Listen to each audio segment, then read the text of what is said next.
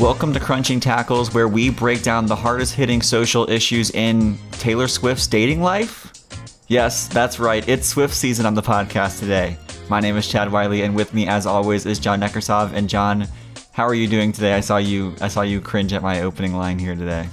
I mean, it's not so much that I'm cringing at this topic because we we really we chose this. You know, We did. Maybe we didn't necessarily choose the situation being forced upon us as NFL fans, but we did choose to talk about it. But like, I can't think of two less qualified people to have this conversation. Quite frankly, I, I like I I maybe have actively put on a Taylor Swift song like maybe a couple times in my life. Genuinely, Yeah. like that's not Yeah. even a joke. I've obviously heard much more than that, but like this is not. I am a sports guy you know, just being thrust into this whole new world. And Yeah. I think it's worth talking about. But but I just that's my disclaimer to start everything that we're going to talk about today. Well, I, I definitely want to open the main portion of our topic by giving our Taylor Swift qualifications to have this conversation, but I think we can save that for when we get to it. Um, because we're kind of going to jump around. We're going to do what we often do and just do a little roundup of, of the news and then get into the big story, which is, of course, Taylor Swift and her, um, I guess, carrying of the NFL as a cultural institution right now. Sure. I mean, it seems I mean, it seems like a fact, yeah. So uh, we are gonna we are gonna end up there, and before we get there, we're gonna talk a little bit of a little bit of soccer, maybe a little bit of golf. I think you have some uh, basketball, um, baseball playoffs started today as well. There's just there's always wow. so much going on. Um, the wild card round of the MLB started today. Like yeah, always always plenty to talk about. We're not even gonna talk about the fact that the Miami Dolphins scored 70 points a week ago. That did happen. Um, that's just a thing that happened that we're just going to blow right by. Um, I'm trying to think of all the interesting things that I've thought about in the past few weeks, but I do want to jump in. Yeah, you you put this on the rundown. I did. I've seen the pictures. I think there are two important things that we need to talk about regarding the NBA. I just want to I just wanted to start the conversation here. Jimmy Butler walked into media day for the NBA for the Miami Heat yesterday with like a My Chemical Romance emo haircut. And you know, I just I just feel like we're we're going to talk about celebrities and sports culture and all kinds of stuff and like what better way to highlight all of those cultural shenanigans than by Jimmy Butler walking out and pretending to be the MCR frontman with TikToks and everything. Like I don't know what was going on. I don't know what went through his mind when he said I'm going to do this in my press conference today, but I loved it and he clearly loved it too. So, Yeah, what Jimmy did was essentially straighten his hair and then middle part it down both sides of his head to do what it what is what he has described as just an emo look. Um, he, Jimmy Butler has a very fascinating relationship with music. I don't know if there is some sort of theme behind this. Oh, There's an didn't think I knew episode of ESPN Daily where they dive into uh, Jimmy Butler's fascination with like just interesting music and how whenever they're in the locker room and he he is the DJ, things always get a little odd compared to what maybe his contemporaries are listening to. So I would like to dive into that story a little bit more. Like I said, all I've seen are just the tweeted pictures, which I find hilarious. yeah, I, there's nothing deeper honestly than that for me. I just I just felt like it was worth uh it was worth talking about. Yeah, I think so. Um, we maybe we'll maybe have you retweeted a picture that someone can go find on your I, I will do um, that. account? I will do that Okay. after this. It's, So this if is you're important. curious, It's important yeah. social content. Yeah, John. One of the weirdest things I've ever seen happen this weekend. That's yeah, yeah. I, I, I has this ever happened before? No, and I don't think so. And I, I don't even know where to start this. We've Yeah, talked okay. a lot about VAR, Soccer Instant Review, and I think the craziest story that we've ever had with Soccer Instant Review happened this weekend. Like we literally started this podcast with a section called VAR Corner, right? Way at the did, we did, yes. And we would we would have you know we would have things we would review, the problems of the week, and VAR has never been more squarely in VAR Corner than this week. Yeah, let me just set the scene and I'll let you explain maybe what happened. So Sure. there's a massive Premier League game between Liverpool and Tottenham on Saturday. I caught the end of it. I didn't see this live. I had to go back and find it subsequently uh, because I was doing chores during this game.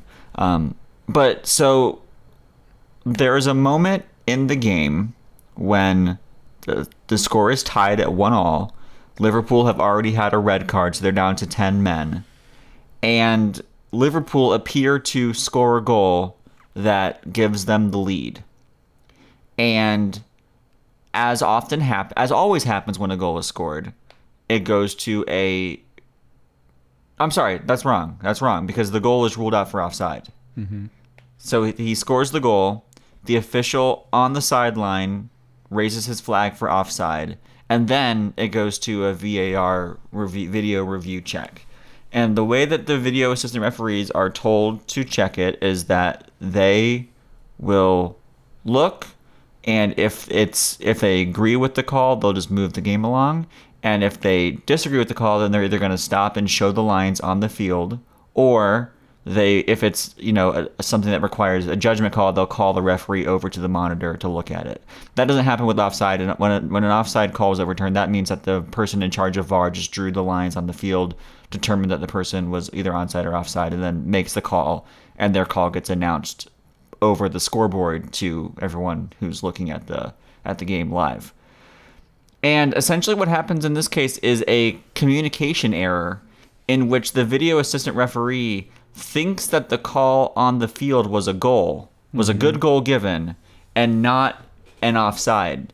And so based on that, he determines that the check is complete because what he sees when he looks at it is that Luis Diaz, the player who scored this goal, is onside.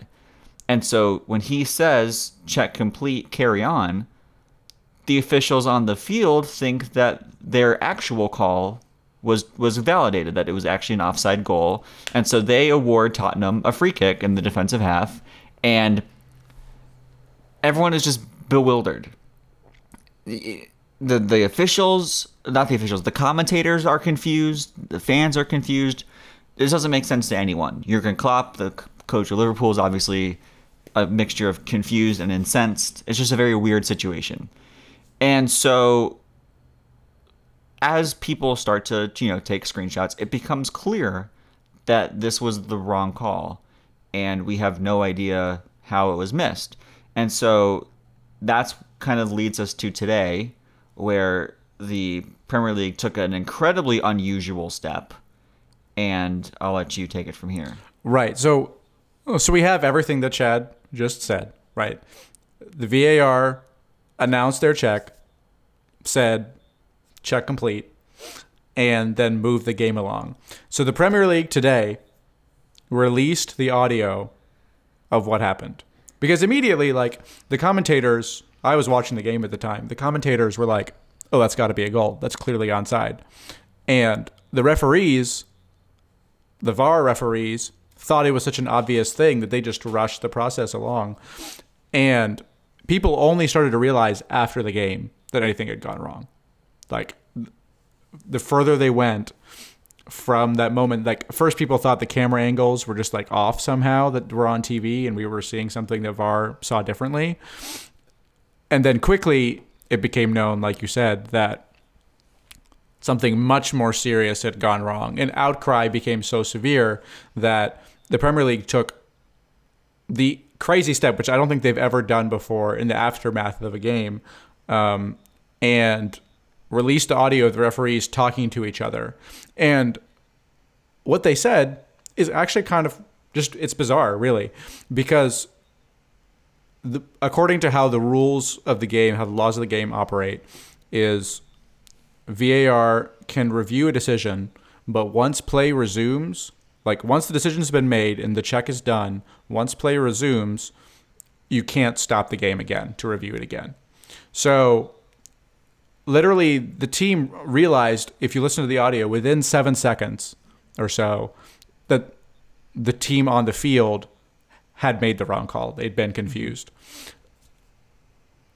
But at that point, they said it's too late. We can't call it back now. So you know they're saying expletives and whatever on the line because they're realizing what has gone wrong. But they don't say anything to the referees on the field.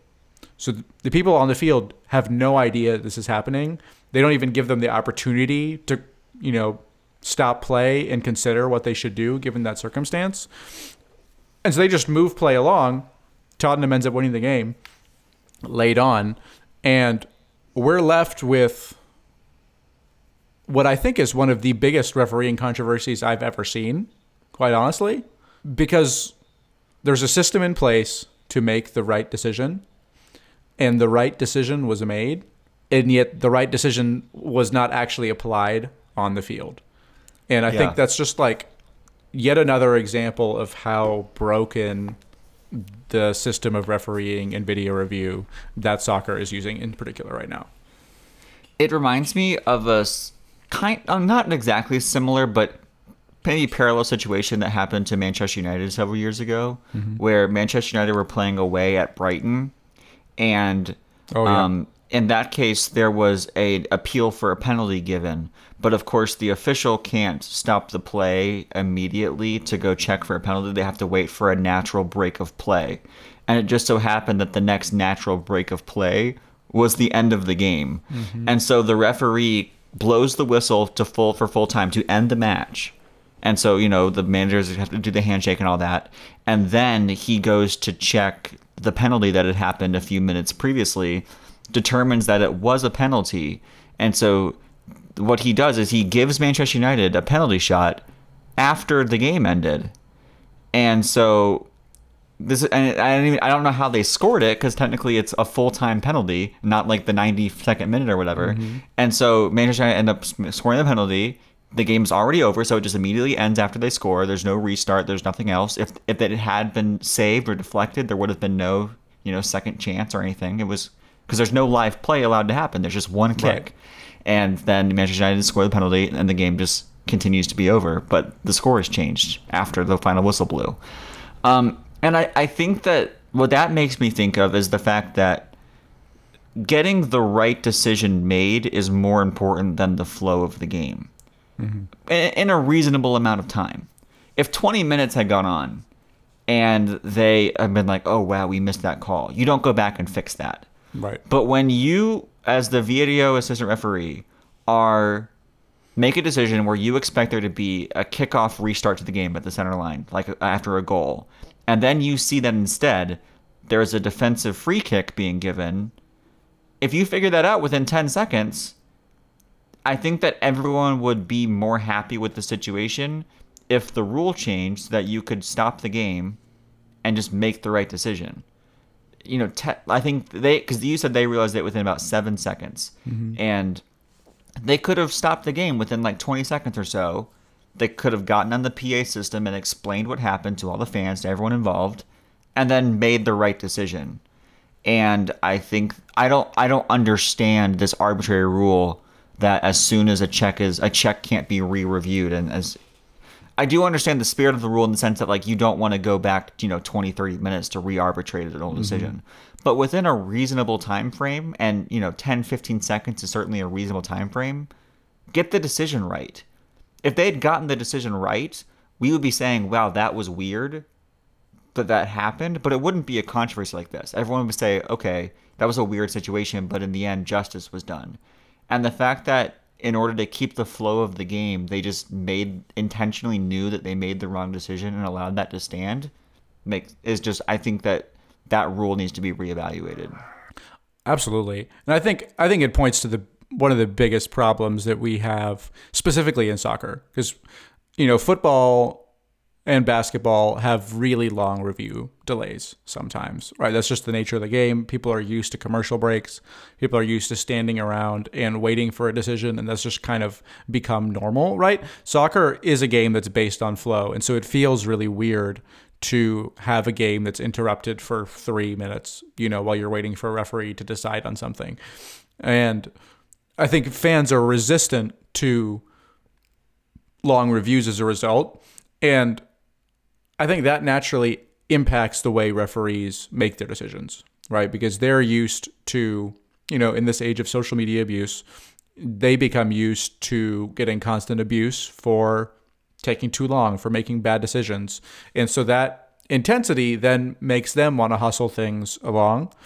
And I think we thus have that kind of that tension between speed and accuracy that's constantly there, right? And the solution to it is that like ultimately we do need the right decision, right? Like if we don't have that, there's no point to have VAR to begin with. Right? There's Right. no reason to review the offside. If you're going to both get it wrong and take a long time on some of them, then like there's no it's not actually giving the game any benefit. And I don't know, it's just it, the strangest part to me here is VAR has been more and more in the spotlight this season, I feel like, than ever. Um, There have been bizarre decisions constantly, like, you know, the end of the Manchester United game against Wolves, where Onana came out and absolutely body slammed a Wolves player. You know, like we had our differences. I was like, that's a clear penalty. You were like, there's no way that's a penalty. But regardless of our opinions, the refereeing association, the PGMOL, came out after the game, released a statement saying we made the wrong decision. And they've done that multiple times this season. And they're, I don't know, they're taking this approach of we're not refereeing well. Here's why.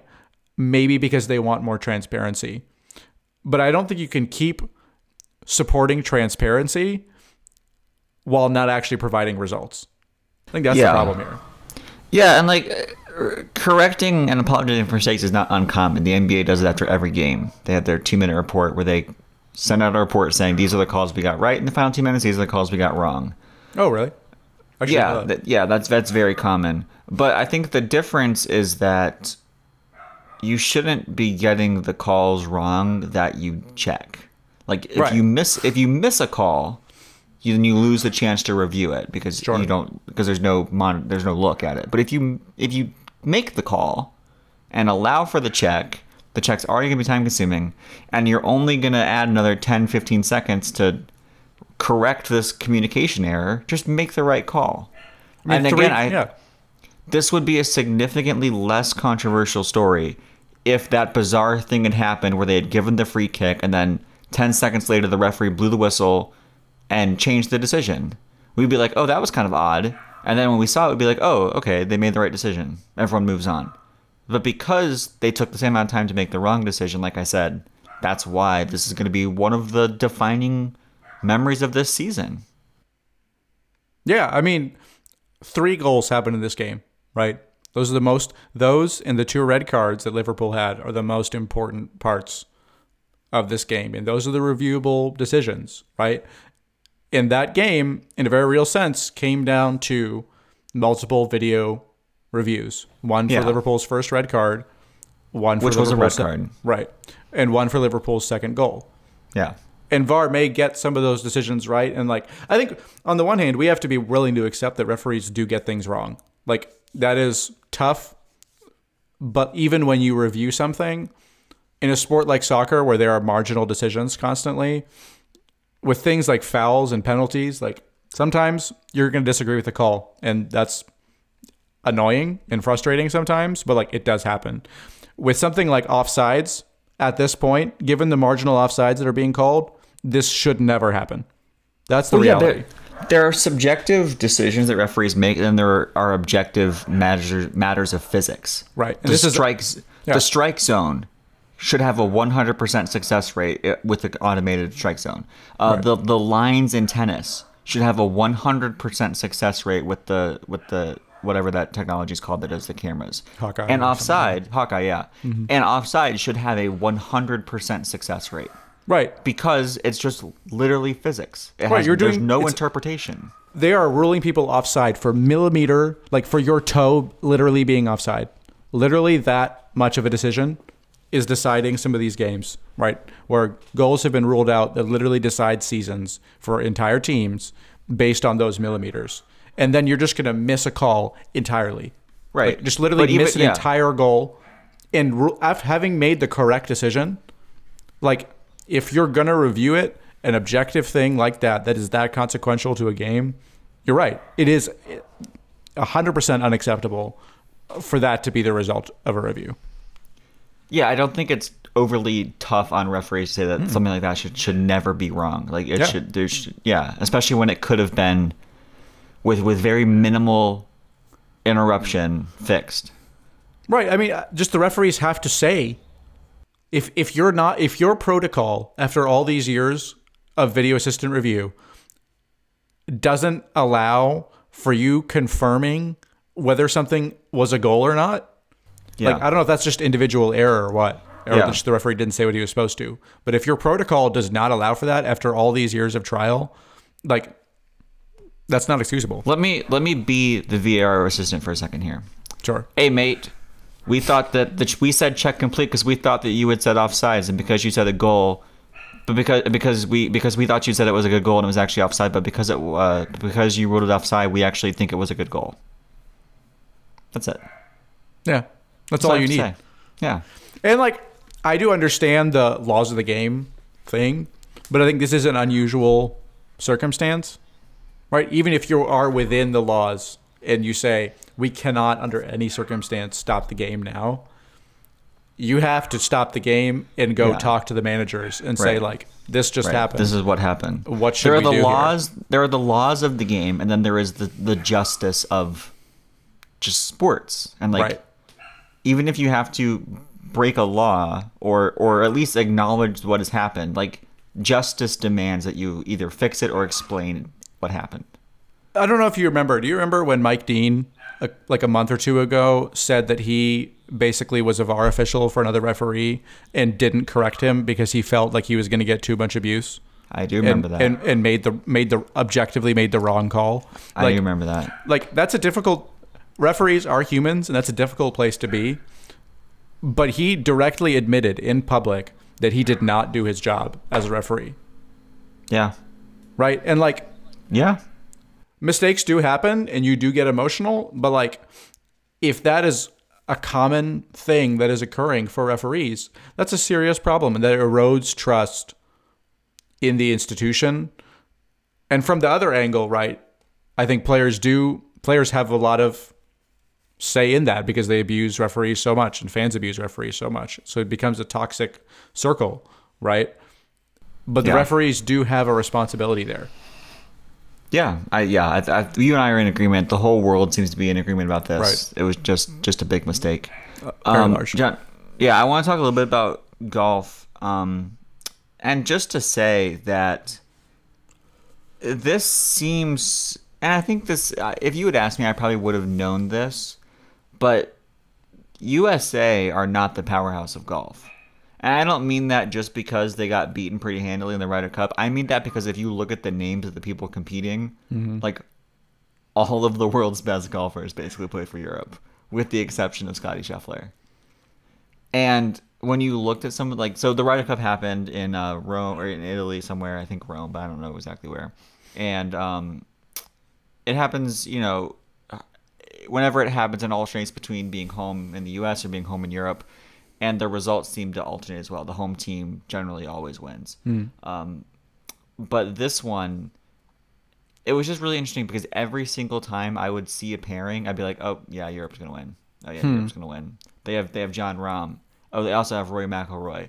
Oh, they also have like Viktor Hovland. Just however far down the list you want to go, the Europe players were just significantly better, with the exception of maybe like Scottie Scheffler, and that's not just true in the Ryder Cup. That's also true on the tour, um, where like the names of the guys that you would want to have are the European guys, and so I think, I guess it's just an interesting place to be in the world of golf, where in the post Tiger, post Phil world, the center of golf has changed in a similar way to the center of tennis has changed recently, where uh, these sports have becoming are becoming less USA centric and more Euro centric. I find that I just think it's a, it's an interesting trend that I would be interested to see if it continues when the next um, the next Ryder Cup will come to America, be played in Bethpage in New Jersey, and it'll be interesting to see if Europe continue to dominate. I think my real question here I didn't watch any Ryder Cup this weekend. I know you did as our golf correspondent. Yeah. Can we can you talk about Rory McIlroy? Cuz I heard I heard that he got very very angry and was like yelling at people in parking lots or something. Like I don't know what Yes. happened. Yeah, so um, the former caddy of Tiger Woods, Joe LaCava, is now caddying for Patrick Cantlay, who played for America on the Ryder Cup team.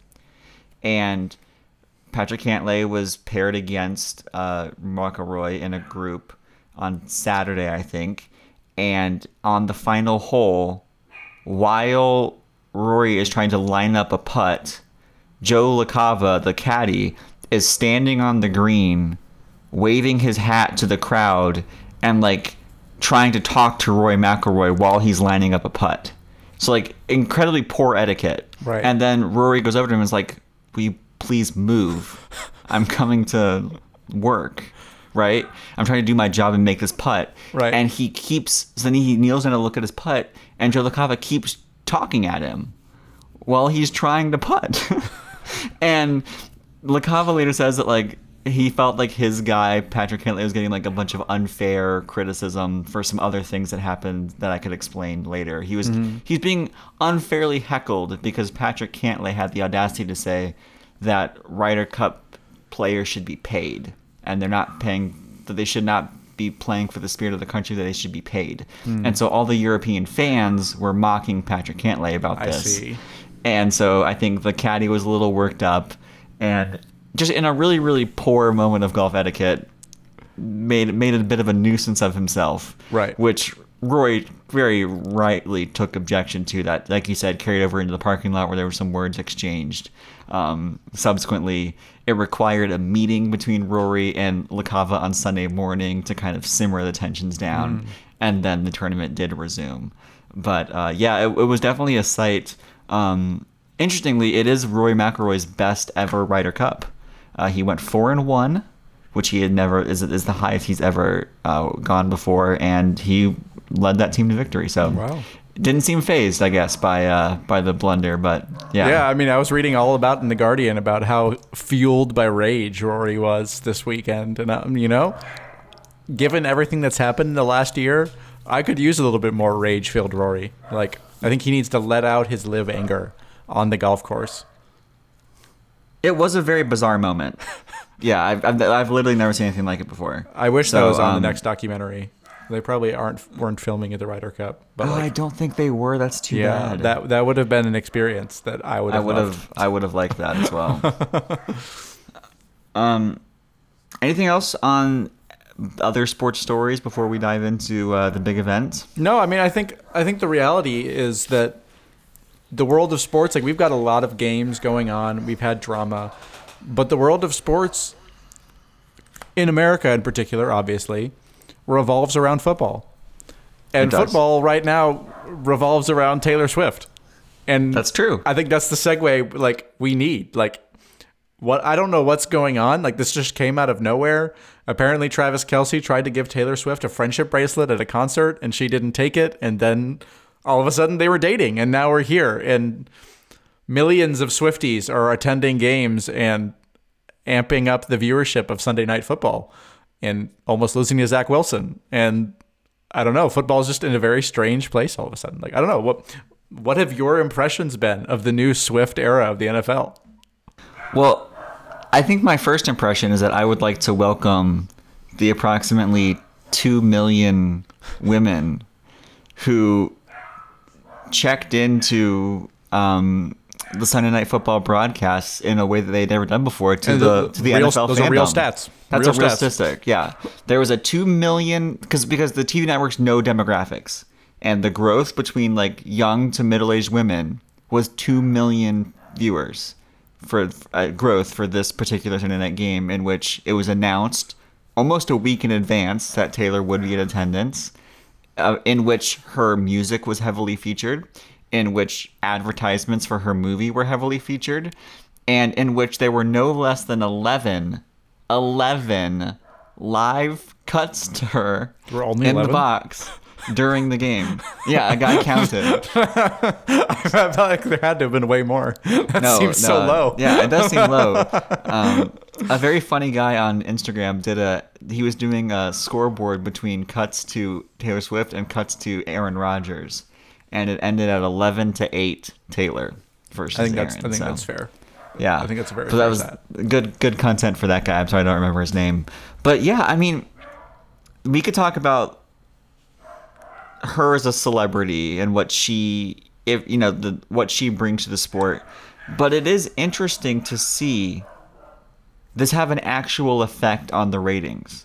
Because that's kind of the thing where, like, that normally doesn't happen just because a celebrity shows up to an event. Like, that, that doesn't normally mean that 2 million people ju- run to their televisions because a celebrity they care about is watching a sporting event. But that's kind of the uniqueness of Taylor. That's something that Megan could speak to more than I could. Hopefully, she she gets home from from wherever she is and can come educate us on that. But it is fascinating that she has that kind of pull that I I think it's safe to say that nobody else in the world has. Hi, Megan. Hello. I'm here for the important topic. Do you want to say something about Taylor? I think it's very important that a real Swifty actually joined this conversation. Look into this microphone 1st mm-hmm. just a brief second, and explain to us why two million women who have never watched football before watched Sunday Night Football last two nights ago. Yes, so um, a little backstory is our queen, Taylor Swift, broke up with her boyfriend of six years um, back in January. I think maybe it was before the Eras tour like started, and Travis Kelce has like made moves on Taylor. Um, and to be fair, the reason it's a big deal is because like no guy makes real moves. Like they're intimidated by Taylor, which to be fair, like I get it. Like she's way too cool for like anyone. But um anyway, so Travis Kelce like made moves and everyone is like all into this narrative of the football star. And if you know the You Belong With Me story, um, it's all about how You like, can assume that we don't. Okay.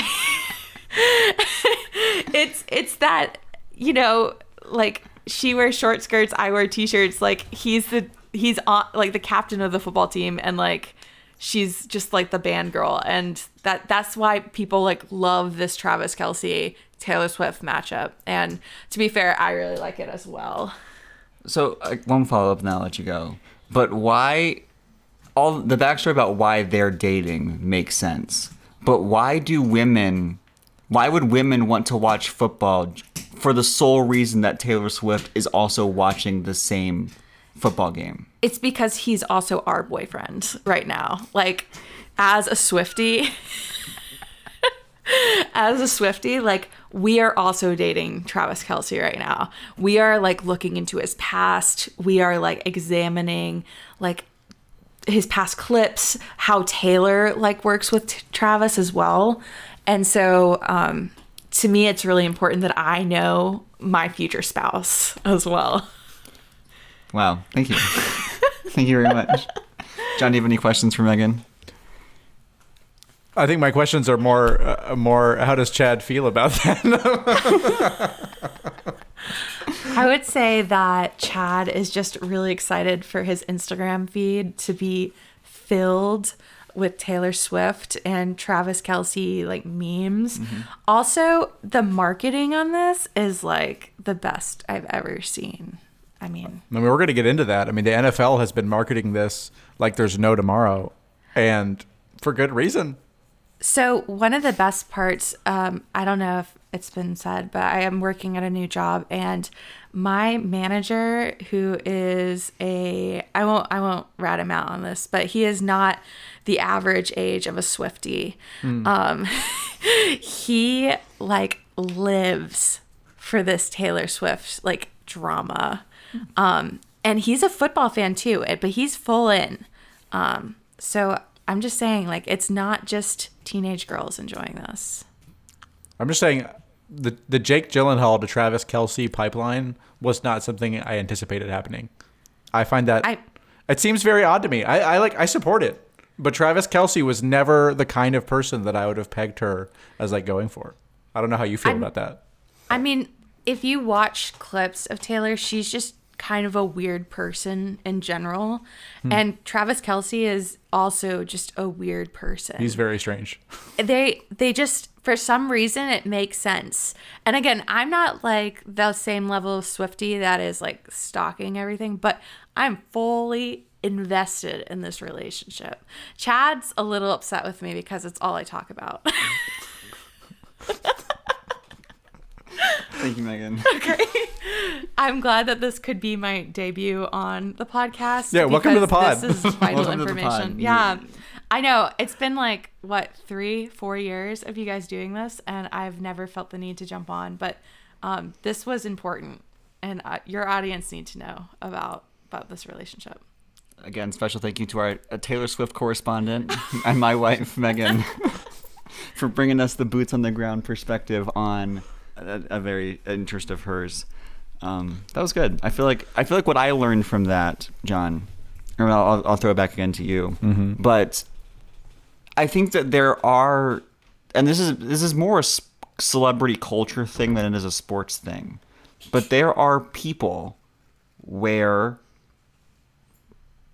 in most cases it's a cult following, but for Taylor it is a mainstream following of people who, you know, live and die by their every decision. Not just the art that they make, but the people that they are.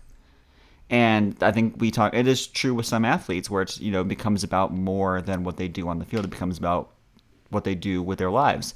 And Taylor is kind of the biggest example of someone who you know, people will tune into her when she's doing a concert, obviously, but people will tune into her when she is just hanging out with her boyfriend. Like literally, that's all it was. Is mm-hmm. she's there with her boyfriend's mom, watching her boyfriend do his thing, and everyone, and Megan included, they're all like, we have to also watch this boyfriend because we now care about him because he cares about her and we care so much about her not just because of her art but because of who she is it's an odd it's a really odd thing I think it's odd, and it's it.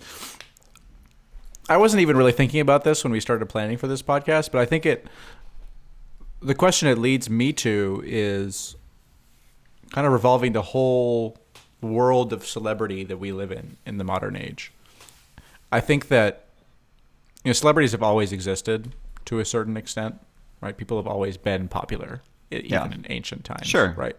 yeah Um, napoleon bonaparte very popular guy yeah, I mean Elvis obviously I think is kind Yeah. of maybe the beginning of what we view the contemporary star being in the modern age. And I think Taylor is sort of the full realization of that in a way that we've never seen before. Like the fact that she is taking on an interest brings millions of people to also take on an interest. Like there was literally a story in the New York Times about a Swifty who had been to like six Eras Tours concerts, which is insanely expensive.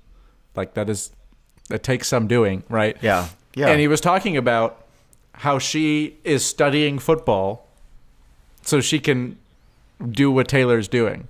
The question that the NFL is asking from their perspective is can they actually capitalize on this into actual like viewership momentum? Like can they make these fans stick around in the long run? You know, is it that big of a percentage increase in overall NFL viewership? Maybe not by much, but 29 million people, according to NBC, tuned in at the peak of that Sunday Night Football broadcast, which is Yeah. the second highest ratings of any game this season. The average A- any Sunday programming of the whole Yeah. year. Yeah. past the Super Bowl, like Yeah. it it peaked that high because of Taylor. I mean, Taylor's selling out movie theaters in a couple weeks. Like, there is a stardom that she has that is is genuinely remarkable, regardless of whether you like her music or not. Like, she has built the biggest brand that any celebrity I think ever has, and as a result, I think she's built. I mean, she is the highest profile sports fan ever. I feel like that's Yeah. in, in this current moment, which is kind of a funny thing to say, but I think it's true. Yeah, I mean, there's a question of like, did is Taylor Swift bigger than the entire NFL? Which like is kind of a silly question, but might not be. like I, I, I really don't know.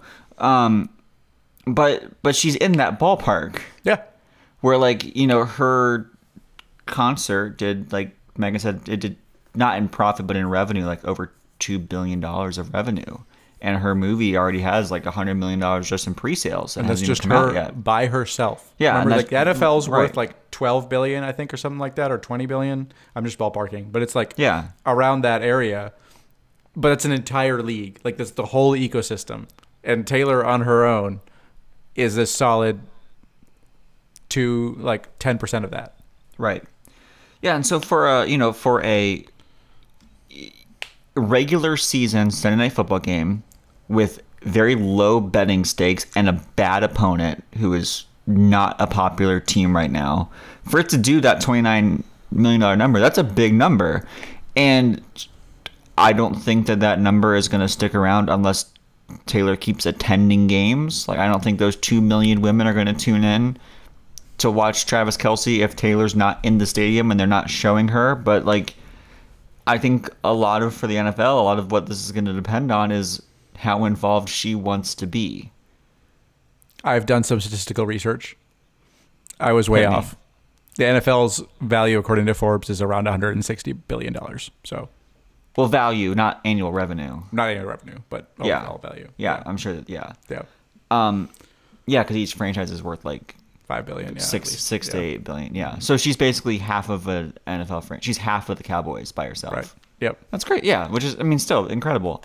I do I guess I do wonder how involved she wants to be in this because it does seem to me like a lot of people on the margins of this story are looking to capitalize mm-hmm. and hopefully Taylor and Chavez are just looking to start off a nice relationship where hopefully they just, you know, hang out and she goes to his games and he goes he goes to her stuff and maybe he'll be at her movie premiere and they all just hang out and have a good time.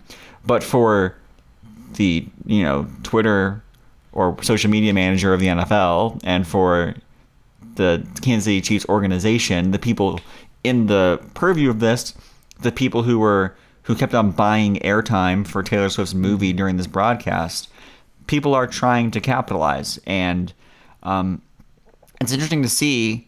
And again, a lot of it comes down to her uniqueness because there there aren't other ath- there aren't other celebrities who've been able to manifest this kind of buzz just ever in life, whether it's actors, musicians, movie stars, whoever. Like even even other athletes don't have this kind of mm-hmm. pull, and so it'll just be interesting to see how you know if she keeps coming if this trend continues it didn't help that it didn't hurt that she brought like a murderer's row of celebrity friends with her to this game including ryan reynolds hugh jackman sophie turner and paul rudd all just in her entourage like, that's Showing not a up, bad you know? on- yeah not a bad entourage to have the entire cast of deadpool 3 and Paul Rudd. Like, okay, you're doing pretty good there. But it's interesting. It- there- There's a lot.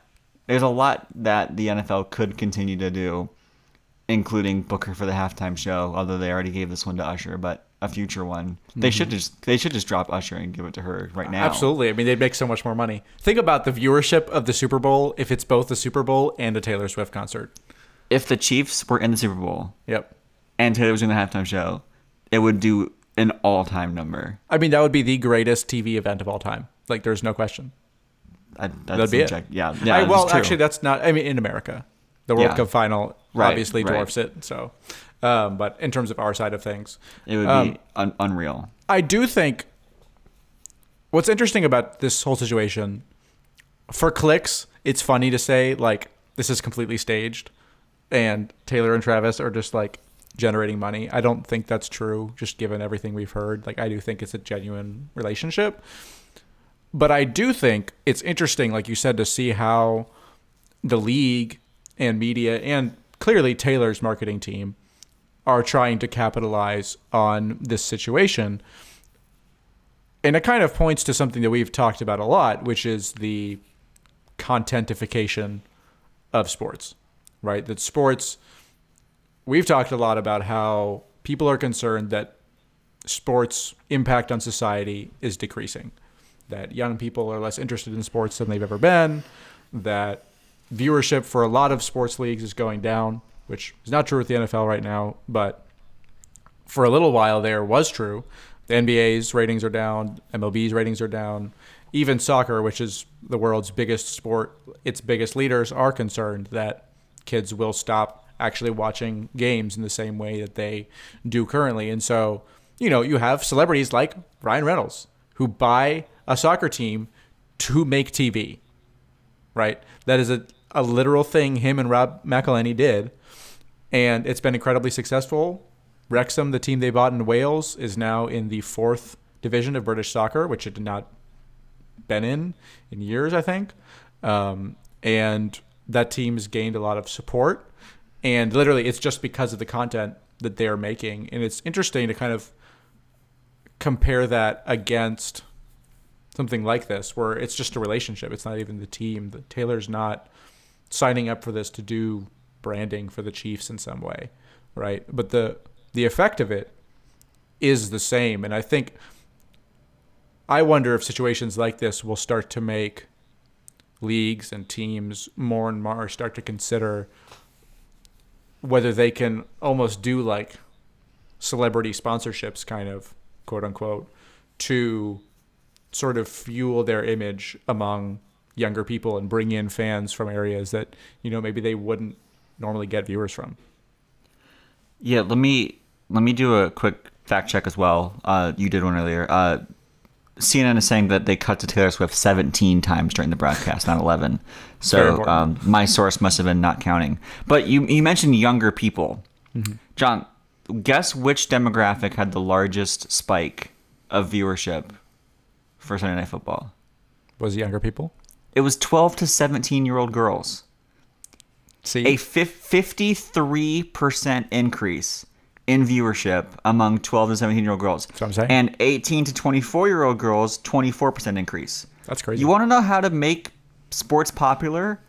Is have the people who are popular with kids be there.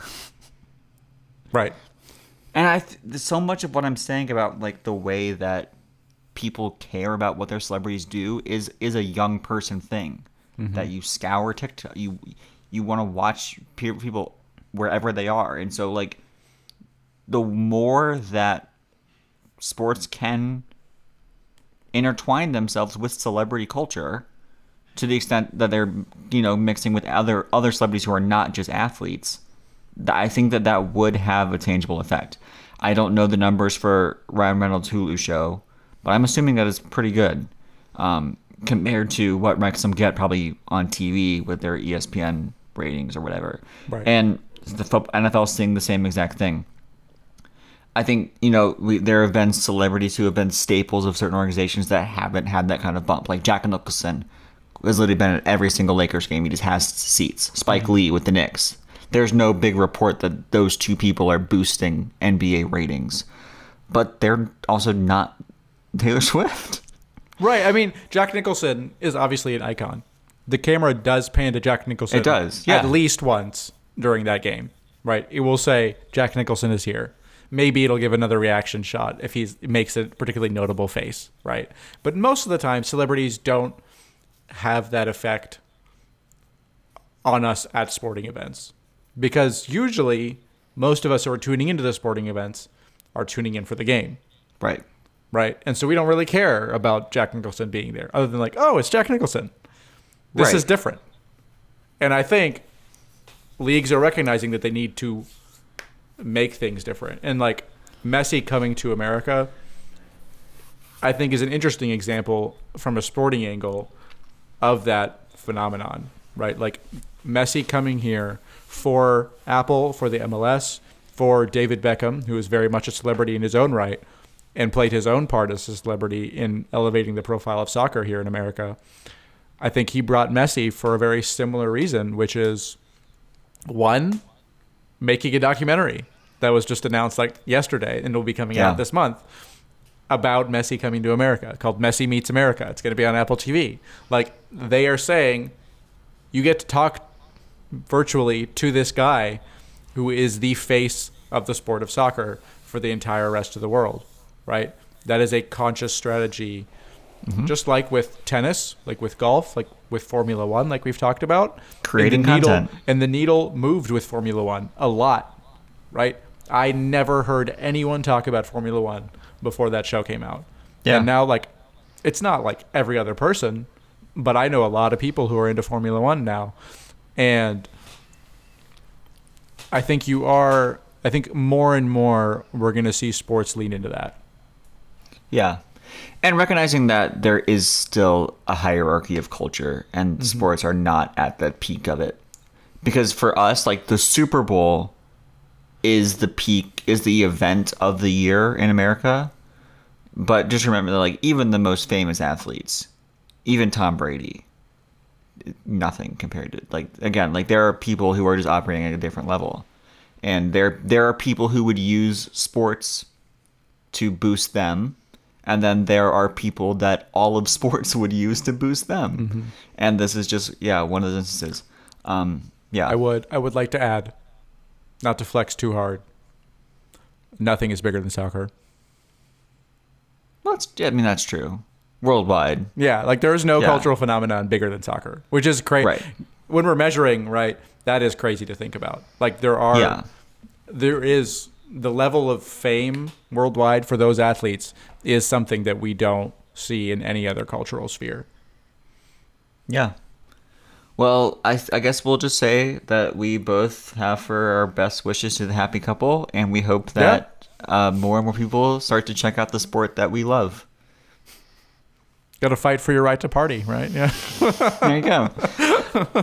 I, I briefly, I did talk to. I'll tell this little anecdote. We can move on.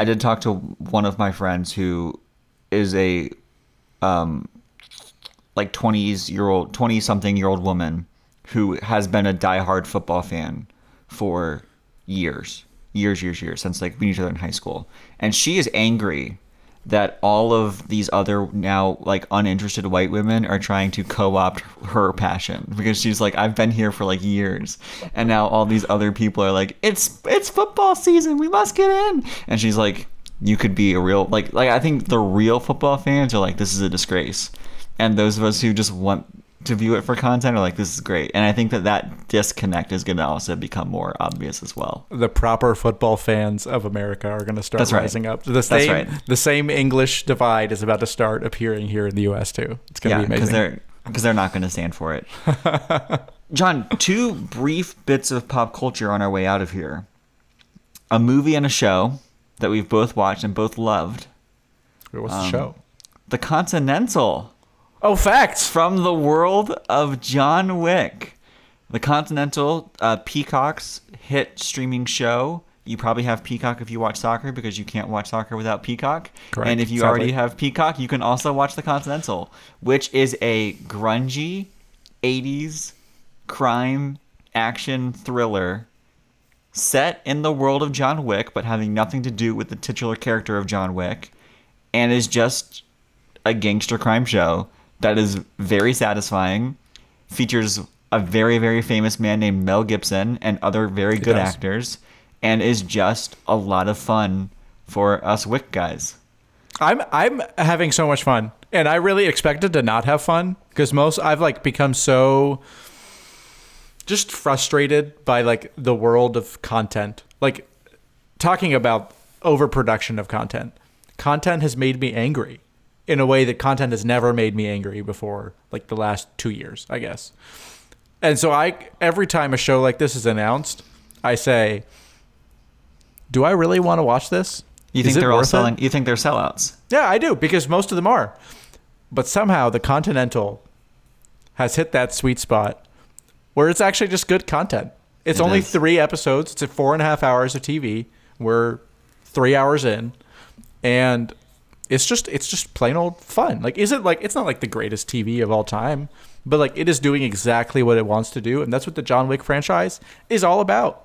John Wick is not like The Godfather. It's not No. you know, like the most artful content of all time, but it is fun. It's enjoyable. It's got good action. It's got good actors. It's got Mel Gibson.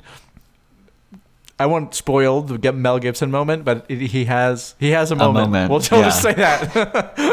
I don't know. I just I really I locked in within like the first three minutes of the first episode, and I've I've had a ton of fun.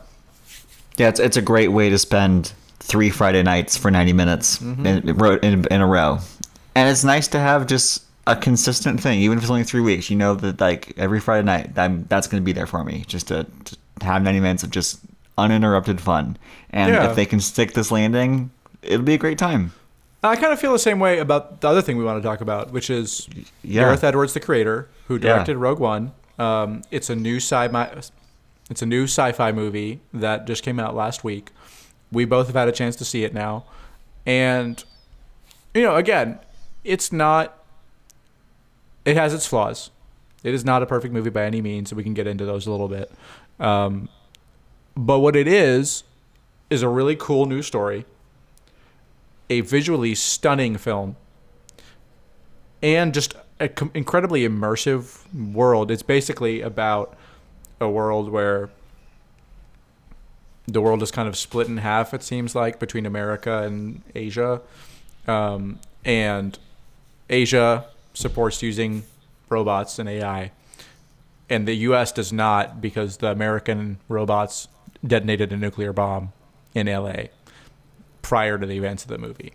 And Yeah. it's basically about a kind of disgruntled, disgraced soldier trying to save the world from this vast threat and learning about himself while in this kind of dystopian robot landscape in Asia. And I mean, the best description of it is it's like a Vietnam movie about robots. Mm-hmm. And it is the coolest looking Vietnam movie ever. It's really well. That's not true. No. but, Yeah. no, no. no, no, It's really, really cool. Um, I feel similarly to the creator that I do to another movie that we both saw called A Haunting in Venice, which is like not going to be one of my top ten movies of the year, but also I hope that they make a lot of these. Like they're like sometimes you just need a good 90 minute murder mystery and sometimes you just need a good 2 hour sci-fi movie Yeah. and if I see the creator at like a two dollar Blu-ray store, I'll buy it, and every year I'll sit down and I'll watch it, and I'll be like, "That's a good use of the next two hours of my life." And it's not gonna make it's not Oppenheimer, it's not particularly funny like Barbie, like it's not gonna be one of the most memorable things I saw this year. It didn't move me the way Past Lives did, but it's just a great way to go to the theater, whether you go alone, go with friends, just have a good two hours. And if you want to think about AI, I think it asks some interesting mm-hmm. questions. If you want to just enjoy explosions that don't look like they were rendered on Marvel computers, you're in luck too. Because the guess what? The explosions look good.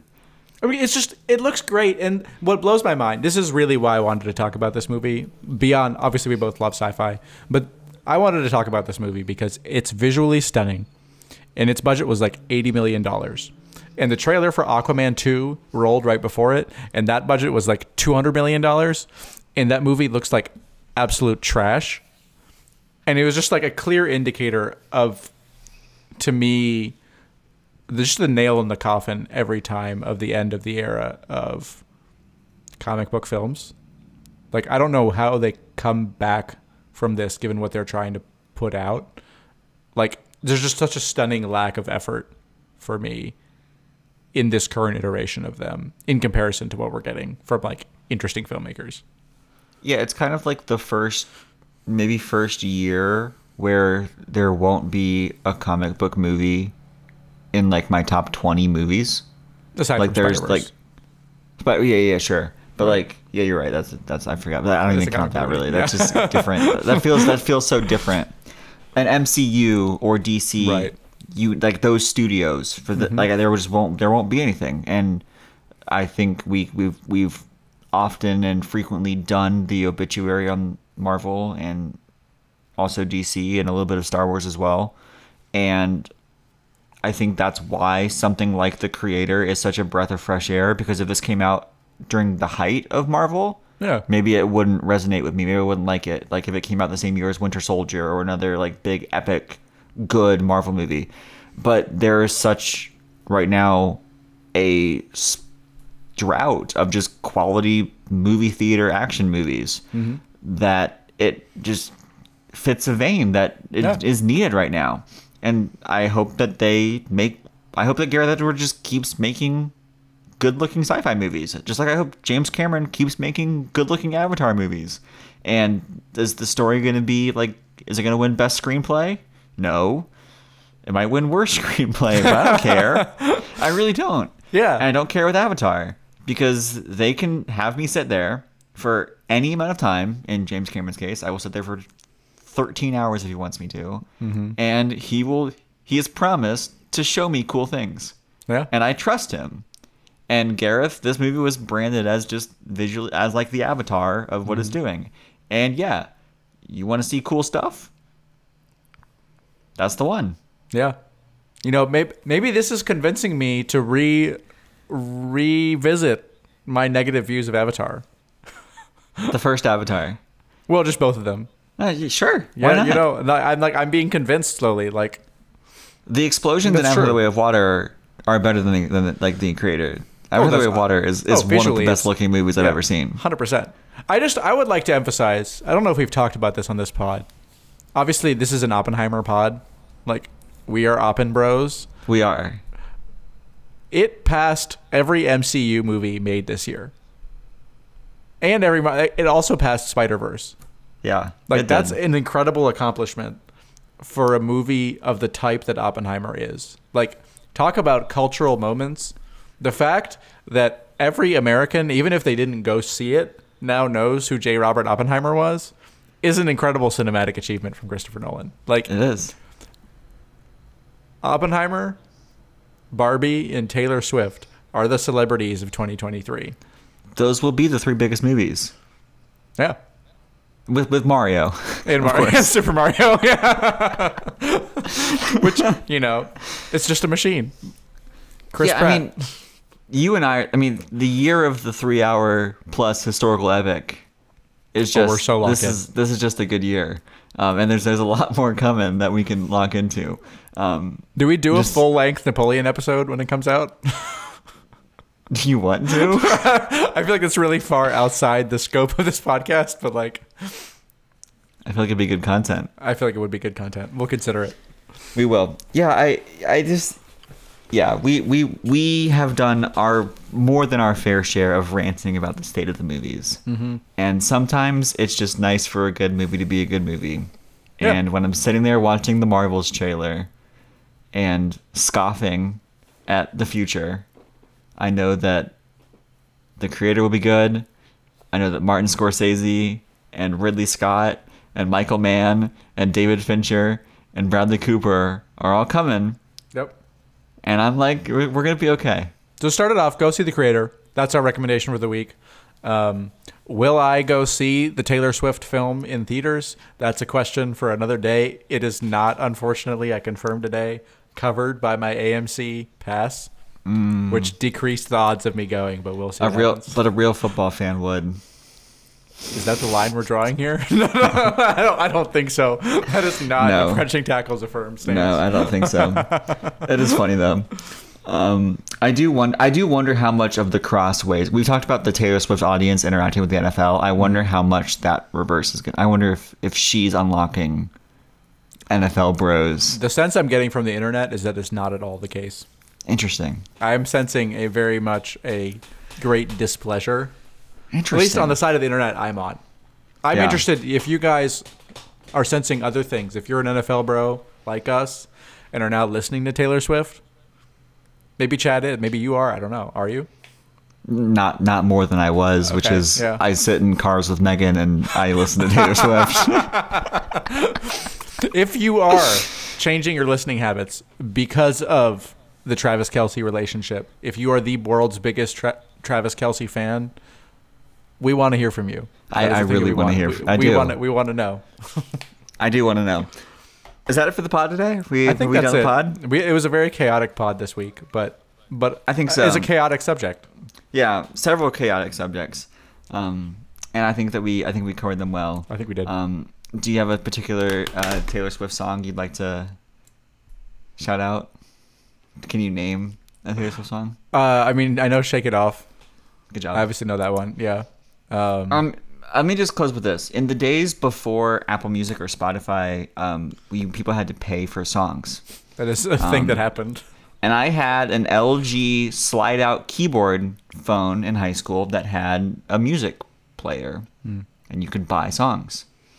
And I bought, you know, the Black Eyed Peas and Jason Derulo, and you know, uh, Pitbull, and all of you know the er, you know mid 2010s type type Yeah. people. We're talking like 2012, Sure. 2013, 2014.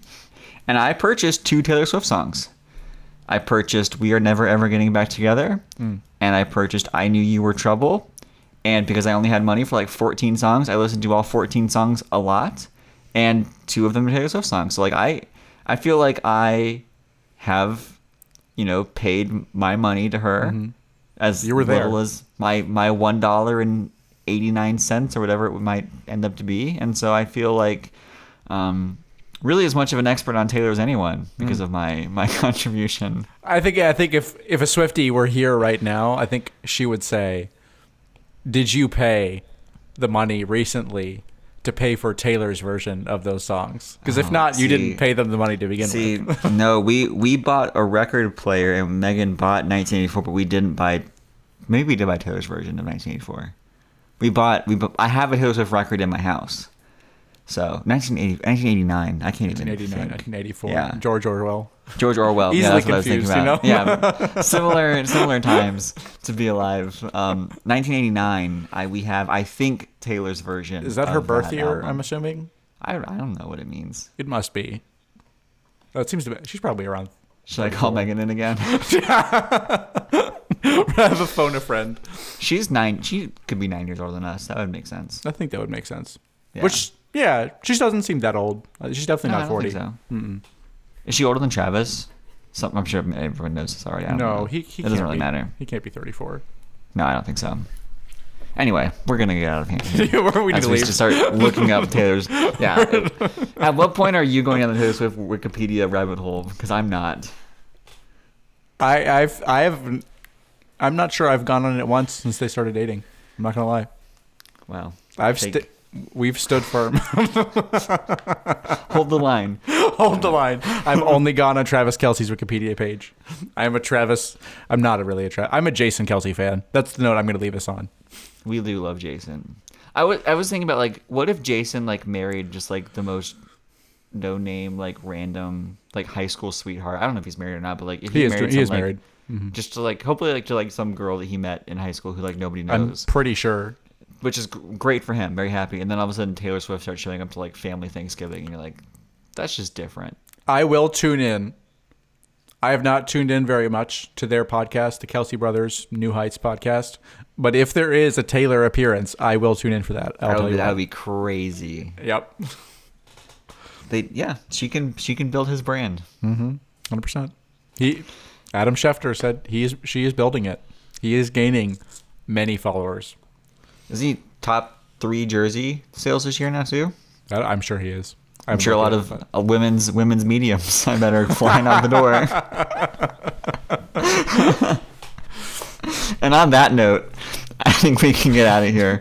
Uh, thank you guys so much for listening to the pod today. Um, we really enjoyed it. If you if you like John said, if you are now consuming Taylor Swift because of her connections to the NFL, please let us know.